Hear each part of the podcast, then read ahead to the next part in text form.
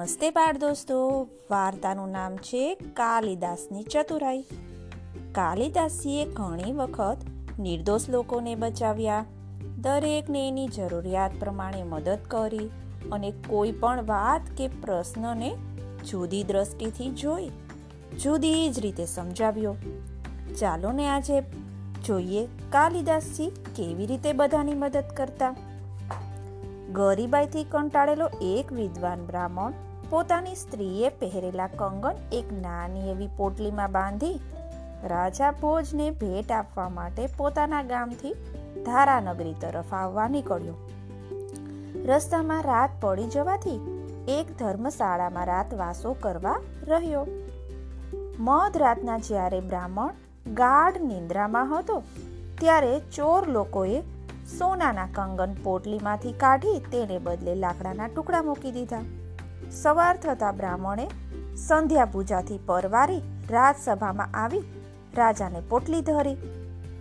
જ્યારે રાજાએ પોટલી ઉગાડી, તો અંદરથી લાકડાના ટુકડા નીકળ્યા. આ જોઈ રાજા ભોજ તો ખૂબ જ ગુસ્સે થઈ ગયા અને પેલો બ્રાહ્મણ આશ્ચર્ય અને ગભરાટને લઈને ધ્રુજવા લાગ્યો. ચતુર કાલિદાસ બ્રાહ્મણની હાલત જોઈ અને રાજાનો ગુસ્સો જોઈ પરિસ્થિતિને સમજી ગયા.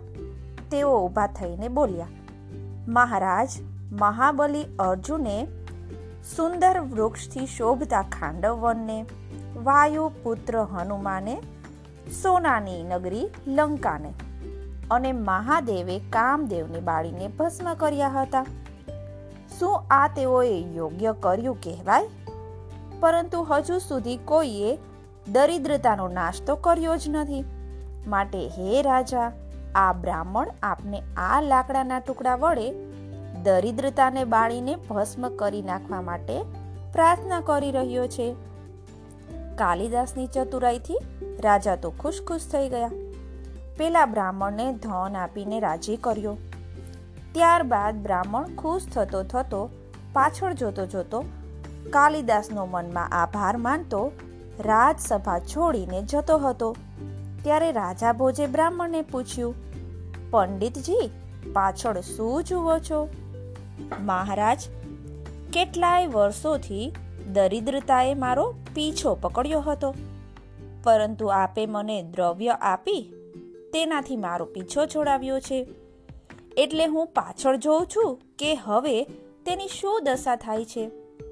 શું તે ફરી પાછી મારી પાછળ પાછળ તો નથી આવતી ને? બ્રાહ્મણના ચતુરાઈ ભર્યા જવાબ આપવાથી અને વકૃત્વની કળા જોઈ રાજા ભોજ તો ઘણા જ ખુશ થઈ ગયા. બાળકો, આપણે બધા પ્રશ્નોના જવાબને એક જ રીતથી જોઈ શકીએ છીએ. જ્યારે કાલિદાસી એને ઘણી બધી રીતથી જોઈ શકતા. ચાલો સાંભળીએ.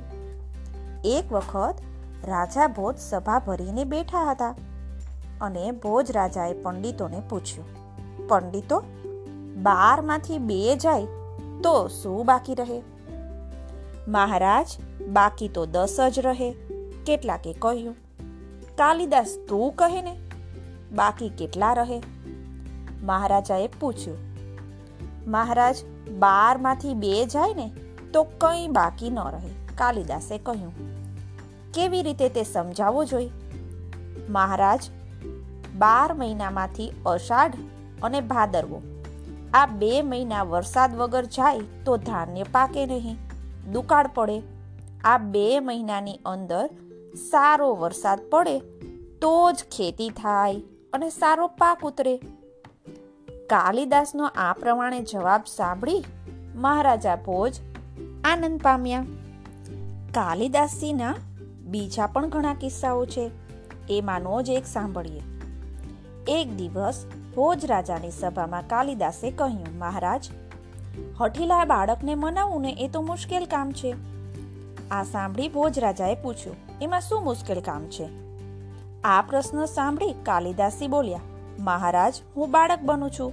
તમે મારા પિતા બનો અને હવે હું હઠ કરું છું, તે તમે પૂરી કરજો. રાજાએ આ વાત કબૂલ કરી. એટલે કાલિદાસે બાળકની જેમ ઢીચણ ભેર ચાલવા માંડ્યું અને મોંમાંથી લાળ કાઢવા માંડી.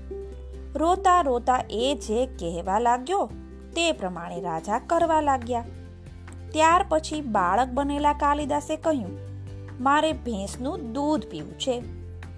રાજાએ દૂધ મંગાવી આપ્યું એટલે ફરીથી તે બોલ્યા, આ દૂધ પાછું ભેંસના આંચળમાં નાખી દો.